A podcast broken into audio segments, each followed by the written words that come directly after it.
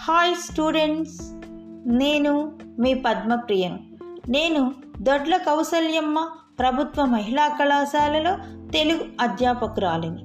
ఆంధ్రప్రదేశ్ ఉన్నత విద్యా మండలి నేటి పరిస్థితులకు అనుగుణంగా సులువైన పద్ధతిలో బోధనను అందించాలనే లక్ష్యంతో శ్రవ్య పాఠ్యాంశాలను రూపొందించాలని సంకల్పించింది. వారి సంకల్పానికి అందులో నాకు భాగస్వామ్యతను కలిగించినందుకు ధన్యవాదాలు. అందులో భాగంగా నేడు రాజనీతి పాఠాన్ని మనం నేర్చుకుందామా? దానికి ముందు ఓ చిన్న ఉపోద్ఘాతం. వింటే భారతం వినాలి తింటే గారెలే తినాలి అన్నది మన నానుడి. భారత రామాయణాలు భారతీయ సంస్కృతి ప్రతిబింబాలు మన జీవన మార్గదర్శకాలు. అందులో భారతం నాలుగు వేదాల సారాన్ని ఇముడ్చుకున్న పంచమ వేదం. మరి దీన్ని ఎవరు రాశారు? తెలుసా? వివిధ వేద తత్వవేది వేదవ్యాసుడాదిముని పరాశరాత్మజుండు విష్ణు సన్నిబుండు విశ్వజనీనమై పరుగుచుండ చేసే భారతంబు. వేదవ్యాసుడిగా కీర్తిగాంచిన పరాశర మహర్షి పుత్రుడైనటువంటి కృష్ణద్వైపాయనుడు. దాదాపు ఐదు వేల సంవత్సరాలకు పూర్వం మూడు సంవత్సరాలు కష్టపడి జయ అనే కావ్యాన్ని రచించాడు. ఇది మూడు అంచెలుగా లోకంలో విస్తరించింది. నారదుడిచే దేవలోకంలోను దేవలుడిచే పితృలోకంలోను వైశంపాయనుడు జనమేజయుడికి చెప్పడం ద్వారా మానవలోకంలోనూ విస్తరించింది. వైశంపాయనుడు జనమేజయుడికి చెప్పేటప్పుడు అతనికి కలిగిన అనుమానాలు అడిగిన విశేషాలను వివరించడం వల్ల ఈ జయకావ్యం మహాభారతంగా విస్తరించింది. అందుకే ఉగ్రశవనుడు సౌనకాదిముహునులకు భారత కథను చెప్పి చివరిలో ఇది హస్తి తదన్యత్ర. ఎన్ని హస్తి తత్వచ్చేత్ ఇందులో ఉండేది ఎక్కడైనా ఉంటుంది. ఇందులో లేనిది మరెక్కడా ఉండదు అని అన్నాడు. అందుకే నన్నయ్య కూడా తన భారతంలో ధర్మతత్వజ్ఞులు ధర్మశాస్త్రంబని ఆధ్యాత్మిక విధులు వేదాంతమనియు నీతి విచక్షణుల్ నీతి శాస్త్రంబని కవి వృషభుల్ మహాకావ్యమనియు. లాక్షణికుల్ సర్వలక్ష్య సంగ్రహమని ఐతిహాసికులు ఇతిహాసమనియు. పరమ పౌరాణికుల్ బహుపురాణ సముచ్చయంబని కొనియాడుచుండా అని నన్నయ్య ఉల్లేఖాలంకారంతో దాన బహుముఖీనతను చక్కగా తన అవతారికలో వివరించాడు.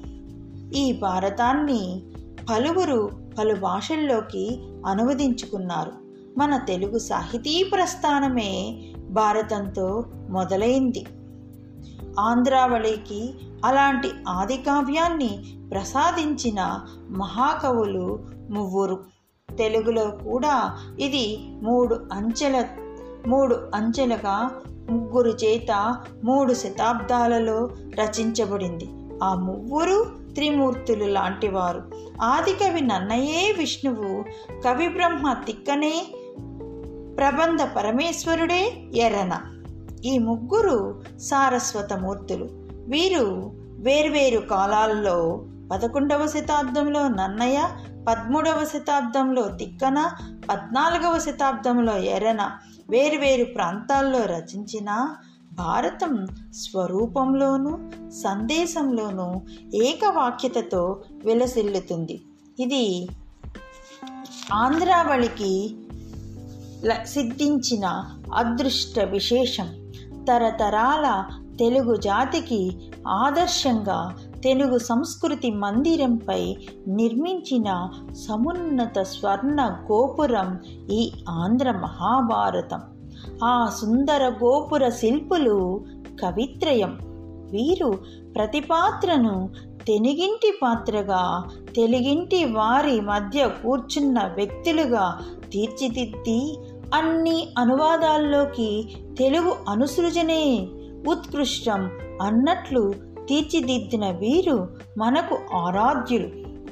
వీరు తెలుగు జాతి తరపున వీరికి తెలుగు జాతి తరపున నా ప్రణామాలు. తెలుగులో ఆంధ్ర మహాభారత ఆవిర్భావం గురించి రెండు మాటలు చెప్పుకోవడం మన ధర్మం. దీనికి బీజం తూర్పు చాళుక్యుల కాలంలోనే పడింది. ఎనిమిది వేల చదరపు మైళ్ళ వైశాల్యంతో గోదావరి నుంచి కృష్ణ మధ్య గల ప్రాంతాన్ని వెయ్యిన్ని ఇరవై రెండు నుంచి వెయ్యిన్ని అరవై మూడు వరకు పాలించిన వాళ్ళు తూర్పు చాళుక్య రాజు రాజనాజ నరేంద్రుడు. వీరి ఆస్థాన కవి నన్నయ్య. ఒకనాడు రాజరాజ నరేంద్రుడు తన కుల బ్రాహ్మణుడు అనురక్తుడు అవిరళ జపహోమ తత్పరుడు విపుల శబ్ద శాసనుడు సంహితాభ్యాసుడు బ్రహ్మాండాది నానా పురాణ విజ్ఞాన నిరుతుడు ఆపుస్తంభ సూత్రుడు ముద్గల గోత్రుడు ఇంకా లోకజ్ఞుడు ఉభయ భాష కావ్యారచన శోభితుడు నిత్య సత్య సత్యవచనుడు. అయినటువంటి నన్నపార్యుడిని చూచి ఆ చాళుక్యరాజు ఏమన్నాడంటే విమలమతిన్ పురాణములు వింటిన్ అనేకములు అర్ధధర్మ శాస్త్రముల్ ఎరింగితి ఉదాత్త రసాన్విత కావ్యనాటక క్రమముల్ పెక్కుచూచితి జగత్పరిపూజ్యములైన ఈశ్వరాగమములందు నిల్పితి ప్రకాశముగా హృదయము భక్తితో నిర్మలమైనటువంటి మనసుతో పెక్కు పురాణాలు విన్నానయ్యా. అర్థశాస్త్రం ధర్మశాస్త్రాల పద్ధతి తెలుసుకున్నాను. ప్రౌఢాలు రసభరితాలైనటువంటి రఘువంశాది కావ్యాలు నాటకాలు వాటి తీరుతెన్నులు అనేకం నేను చూశాను. లోకానికి మిక్కిలి పూజ్యులైనటువంటి శైవాగమ శాస్త్రాలను నేను భక్తితో కొలిచాను. వాటిని స్థిరంగా నా మనసులో నిలుపుకున్నాను. అయినా నాకెందుకో? మహాభారత సారమే చాలా గొప్పగా ఉంది. దాని వినాలని ఉంది అని అంటూ జననుత కృష్ణ ద్వయపాయనముని వృషభాభిహిత మహాభారతబద్ధ నిరూపితార్థమేర్పడా తెనుగున రచయింపుము అధిక దియుక్తిమయిన్ కవిశ్రేష్ఠుడైనటువంటి కృష్ణ ద్వైపాయనముని రచించినటువంటి భారతాన్ని తెలుగులో రచించయ్యా అని చాళుక్యరాజు నన్నయ్య కోరు నన్నయ్యని కోరడం. నన్నయ్య కూడా సరేదేవా నీ అనుమతితో విద్వజ్జనుల అనుగ్రహముతో నాకు తెలిసిన విధంగా యథాశక్తితో ఈ మహాభారతాన్ని రాస్తాను అని వినయంగా పలికి తనకు భారత రచనలో సహాయపడినటువంటి నారాయణ భట్టు గురించి ఈ విధంగా చెప్తున్నాడు. పాయక పకశాసనికి భారత కోర రణంబునందు నారాయణట్లు. వానసధరామర వంశ విభూషణుండు నారాయణ పట్టు వాంగ్మయ దురంధరుడు తనకిష్టుడున్ సహాధ్యాయుడైన వాడభిమతంబు తోడై నిర్వహింపగన్. భారత వీరుల మధ్య జరిగినటువంటి భయంకర కురుక్షేత్ర సంగ్రామంలో అర్జునుడికి సారథిగా ఉండి అడుగడుగునా సహాయపడినటువంటి శ్రీకృష్ణుడిలాగే ఆ వానస బ్రాహ్మణ వంశ తిలకోత్తముడైనటువంటి ఆ నారాయణ భట్టు పండితుడు తనకు ప్రియమిత్రుడు. సహ అధ్యాయి అయినటువంటి నారాయణ భట్టు సహాయంతో నన్నయ్య వంద పర్వాల సంస్కృత భారతాన్ని పద్దెనిమిది పర్వాలుగా విభజించి ప్రణాళికను రచించి మహాభారత రచనకు ఉపక్రమించాడు. తన రచనా విధానం ఎలా ఉంటుందో ఉత్పలమాల పద్యంలో చక్కగా వివరించాడు. సారమతిన్ కవీంద్రులు ప్రసన్న కథా కలితార్థయుక్తి లోనారసి మేలున ఇతరులు అక్షరరమ్యత ఆదరింప నానా రుచిరార్థ సూక్తినిది నన్నయ్య భట్టు తెనుంగునన్ మహాభారత సంహితారచన బంధురుడయ్యే జగద్దిత్తంబుగన్. ప్రసన్న కథాకలితార్థయుక్తి అక్షర రమ్యత నానా రుచిరార్థ సూక్తి నిధిత్వం అనే కవితా లక్షణాలతో భారతానికి తెలుగు లిఖిత రూపాన్ని అందించి ఆదికవిగా గాసట బీసటగా ఉన్న తెనుగుకు ఒక అణువుని ఏర్పరిచి వాగను శాసనుడుగా కీర్తికక్కాడు. నన్నయ్య భారతంతో పాటు ఆంధ్ర శబ్ద చింతామణి ఇంద్ర విజయం రాఘవాభ్యుదయం చాముండికా విలాసం అనే కావ్యాలు రచించాడు. అయితే ఇక్కడ చెప్పిన ఆంధ్ర సిద్ధ చింతామణి కర్తృత్వ విషయంలో కొంచెం భేదాభిప్రాయాలున్నాయి. ఇది పదకొండవ శతాబ్దానికి చెందిన నన్నయ్య రాయలేదని కొందరు. కాదు నన్నయ్యే రాశాడని కొందరు. ఇది పదకొ పదహారవ శతాబ్దానికి చెందిన అన్నంభట్టు రాశాడని కొందరు. ఇలా సిద్ధాంత ప్రతిపాదనలు ఉన్నప్పటికీ భేదాభిప్రాయాలు ఉన్నప్పటికీ ఈనాటికి పాఠ్యపుస్తకాలలో ఈనాటికి పాఠ్యపుస్తకాలలో నన్నయ్య పేరు కిందనే ఆంధ్ర శబ్ద చింతామణి పేర్కొనడం జరుగుతుంది. అయితే ఇందులో ఆంధ్ర శబ్ద చింతామణి తప్ప మరేవీ మనకి లభించడం లేదు. నన్నయ్య పద్దెనిమిది పర్వాలకు ప్రణాళిక రచించిన ఆది సభా పర్వాలను అరణ్య పర్వంలో చతుర్ద్వాశ్వాసంలో నూట నలభై ఒకటవ పద్యమైనటువంటి శారద రాత్రులు ఉజ్వల లసత్తర తరకాహార పంక్తులు అనే పద్యం వరకు మాత్రమే రాయగలిగాడు. ఇది మన పాఠ్యాంశానికి చెందిన కవి గురించి ఓ చిన్న ప్రస్తావన. ఇక మన పాఠ్యభాగానికి సంబంధించిన విషయాల్లోకి తొంగి చూద్దామా? భారతం అంటేనే ధర్మం. అందులో రసం ధర్మం. దాని మార్గం ధర్మం. మనకు నీతి న్యాయాల్ని బోధిస్తూనే మనల్ని ధర్మం వైపు నడిపిస్తుంది. అందులో నాయకుడు ధర్మరాజు. ధర్మానికి ప్రతీక. ధర్మతరువు ధర్మరాజు ధర్మవృక్షంగా ఎదగడానికి కారణం అనేక ధర్మబోధనలే. భారతంలో ఎవరూ విననన్ని ధర్మ సూక్ష్మాల్ని ధర్మరాజు విన్నాడు. సాక్షాత్తు మూర్తి ప్రవించిన ధర్మ స్వరూపమయ్యాడు. సరే సశరీరంతో స్వర్గప్రాప్తిని పొందాడు. ఇలాంటి నీతి న్యాయాలకు సంబంధించిందే మన పాఠ్యాంశం కూడా. కాండభవన దహన సమయంలో అర్జునుడిచే రక్షించబడిన మయుడు దానవ శిల్పి వివిధ కళల్లో ఆరితేరినవాడు నేర్పరి. అర్జునుడికి ఏదైనా ఇష్టమైన దానిని ఇవ్వాలని ఏదో ఒకటి నిర్మించాలని తలచాడు. అర్జునుడి అడగగా కృష్ణుడి ఆదేశం మేరకు ధర్మరాజుకు ఒక మహాసభను నిర్మించి ఇవ్వమన్నాడు. వృషపర్వుడనే రాక్షస రాజుకు సభను నిర్మించాలని సాధన సామగ్రినంతా సమకూర్చి దానిని బిందు సరోవరంలో భద్రపరిచాడు. ఎక్కడ ఆ బిందు సరోవరం ఎక్కడుందో తెలుసా? ఎక్కడ పరమేశ్వరుడు చరాచరాలైనటువంటి సర్వలోకాల్ని సృజించాడు. ఎక్కడ భగీరథుడు గంగావతరణకు ప్రయత్నం చేయాలని తన స్థానాన్ని ఏర్పరచుకున్నాడో. బ్రహ్మ నర నారాయణ శివ దేవేంద్రాదులు యుగయుగాలుగా యజ్ఞాలు చేశారో. ఆ బిందు సరోవరంలో ఉన్నటువంటి వివిధ రత్న సాధనా సమూహాన్నంతా సంగ్రహించి అద్వితీయంగా ఒక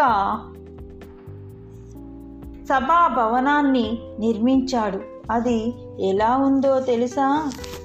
సురుచిర హరినీల కిరణ జలంబుల పద్మరాగారుణ పద్మములన్ రాజిత రాజీవ రాజహంసావళి నిర్మల సవర్ణ కూర్మములన్ కమనీయ వైడూర్య కుముదములన్ వజ్రమీన మౌక్తిక నవఫేనములన్ మరకత శైవలోత్కరముల విలసిల్లన్ కొలనని నమ్మని స్థలములను చూచి పలుగురాల కుడ్యముల రుచుల్గప్పిన జలములున్న ఎడల వెలయజూచి అనునపు స్థలంబులని జనులెరుగక ఉండునట్లుగా మయుండు చేసి.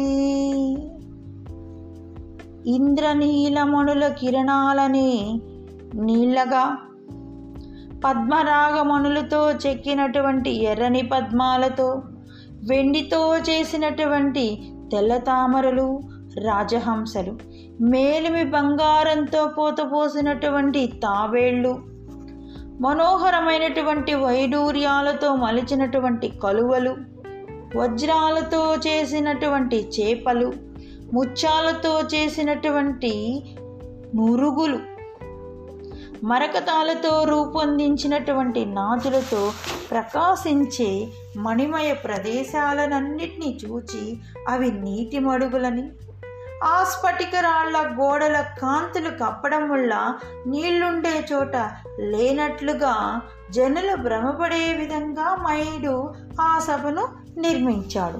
ఇంకా ఆ సభాభవనంలో అపురూపమైనటువంటి మనోహరమైనటువంటి అనేక యంత్రాలు అమర్చాడు. ఎప్పుడూ పూలతో పళ్ళతో కనుల పండువుగా కనిపించే చెట్ల తోపులను రూపొందించాడు. పూచిన తామరలతో విచ్చిన కలువలతో కళకళలాడే కొలలను కల్పించాడు. చూడముచ్చటగా వ్రేలాడే రకరకాల పతాకాల తోరణాలతో కూడి గువ్వల గూళ్ళున్న ప్రదేశాలను ఏర్పాటు చేశాడు. పదివేల మూరల చుట్టుకొలతతో సువిశాలమై సూర్యకిరణ ప్రసారంతో వైభవోపేతంగా వివిధ రత్నకాంతులతో విశేషంగా శోభిల్లే సభాభవనాన్ని ఆ బిందు సరోవరం దగ్గర పద్నాలుగు నెలలు కష్టపడి ఆయన నిర్మించాడు. మరి బిందు సరోవరం దగ్గర నిర్మించినటువంటి ఆ సభాభవనం ఇంద్రప్రస్థపురానికి ఎలా రావాలి? అప్పుడు ఏం చేశాడంటే పెద్ద పెద్ద శరీరాలతో అమిత వేగంగా అత్యధిక బలం ఉండేటటువంటి ఆకాశాన సంచరించే ఎనిమిది వేల మంది రాక్షస బొటులను తీసుకువచ్చి వాళ్ళ చేత ఆ భవనాన్ని మోయించి తెచ్చి ధర్మరాజుకి ఇచ్చాడు. భీముడికి గదని అర్జునుడికి శంఖాన్ని అందించి ధర్మరాజు చేత సన్మానించి సన్మానించబడి వెళ్ళిపోయాడు. ఆ తర్వాత ధర్మరాజు తన తన తమ్ముళ్ళతో కూడి ఆ సభాభవనంలోకి గృహప్రవేశం చేయాలి కదా కాబట్టి ఒక శుభముహూర్తంలో దౌమ్యుడు మొదలైనటువంటి బ్రాహ్మణులందరూ ఆశీర్వచనాలు పుణ్యవచనాలు మంత్రధ్వనులు మారుమ్రోగుతూ ఉండగా ఆయన మైసభలోకి ప్రవేశించాడు. ఆ సందర్భంగా ధర్మరాజు పదివేల మంది బ్రాహ్మణులకు భక్తితో పాయసాన్నాలు పెట్టాడు. ఒక్కొక్కరికి వెయ్యి గోవులు మణిముద్రకాదులైనటువంటి ఆభరణాలు సన్నని వస్త్రాలు పుష్పఫల గంధాలు వేడుకతో దానమిచ్చాడు. ఇంకా పుణ్యాత్ముడైన ధర్మరాజు ఎందరో బ్రాహ్మణుల్ని భక్తితో పూజించాడు. కోరిన వాళ్ళకు కోరినంత ఇచ్చి వాళ్ళని త్ర సంతృప్తిపరిచాడు. తన కీర్తి అన్ని దిక్కులా వ్యాపింపచేసుకున్నాడు. బంధుమిత్రులను ఆనందం కలిగించాడు. ఇలా నాలుగు దిక్కులలో ఉన్నటువంటి రాజులందరూ కూడా ఆయనను చూసి ధర్మనందుడిని చూసి సందర్శించుకొని ఆనందంతో సందర్శించుకొని ఆనందంతో ఆయనకు కానుకలు సమర్పించుకొని ఆయనను సేవించుకున్నారు. ఇంకా ఆయన కొలువుకి ఎవరెవరు వచ్చారంటే సుబలుడు మార్కండేయుడు సునక మౌంజాయన మాండవ్య శాండిల్య మందపాల చతుకర్ణ గౌతమ కౌశిక కణ్వ కుచ్చ సావర్ణి ఇలా అనేక మంది మునులు మహారాజుని సందర్శించారు. అప్పుడు ధర్మరాజు ఆ మునులందరినీ అతిభక్తితో పూజించి వాళ్ళ ఆశీర్వచనాలు పొంది ఆ మహర్షులు చెప్పే ధర్మకథలన్నీ వింటూ తమ్ముళ్ళతో కలిసి సుఖంగా ఉన్నాడు. ఒకరోజు సూర్యకాంతే నేల మీదకి దిగిందేమో అన్నంతగా నారద మహర్షి ఆకాశం నుండి భూమి మీదకు వచ్చి మై సభలోకి ప్రవేశించాడు. అలా ప్రవేశించినటువంటి ఆ నారదుణ్ణి పారిజాత రైవత సుముఖ సుముఖులనే మహర్షులతో కలిసి వచ్చిన ఆ నారద మహామునికి ధర్మరాజు తమ్ముళ్ళతో కూడి ఎదురేగి నమస్కరించి ఆహ్వానించి తీసుకొని వచ్చి ఉన్నతాసనం మీద కూర్చుండబట్టి అర్ఘపాద్యాద్యాది పూజా విధానాలతో పూజించి నారద మహర్షి పాండవులందరినీ కుశల ప్రశ్నలు అడిగాడు. ప్రత్యేకించి ధర్మరాజుతో రాజనీతి విషయాలను ప్రశ్నించాడు. ఆ ఏ విషయాలను ప్రశ్నించాడు? దానికి ధర్మరాజు ఏమని సమాధానం చెప్పాడు అన్నదే మన పాఠ్యాంశం. దాని గురించి తర్వాత చర్చిద్దాం. ఇప్పుడు వరకు మహాభారత రచనను ఎవరు రాశారు? సంస్కృతంలో ఎవరు రాశారు?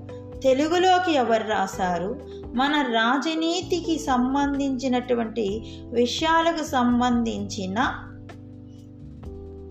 విషయాలు ఏ పర్వంలో ఉన్నాయి? సభా పర్వంలో ప్రథమాశ్వాసంలో ఉన్నాయి.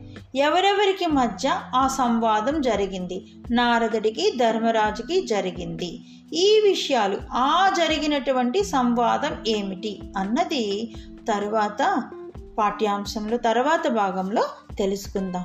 సరేనా?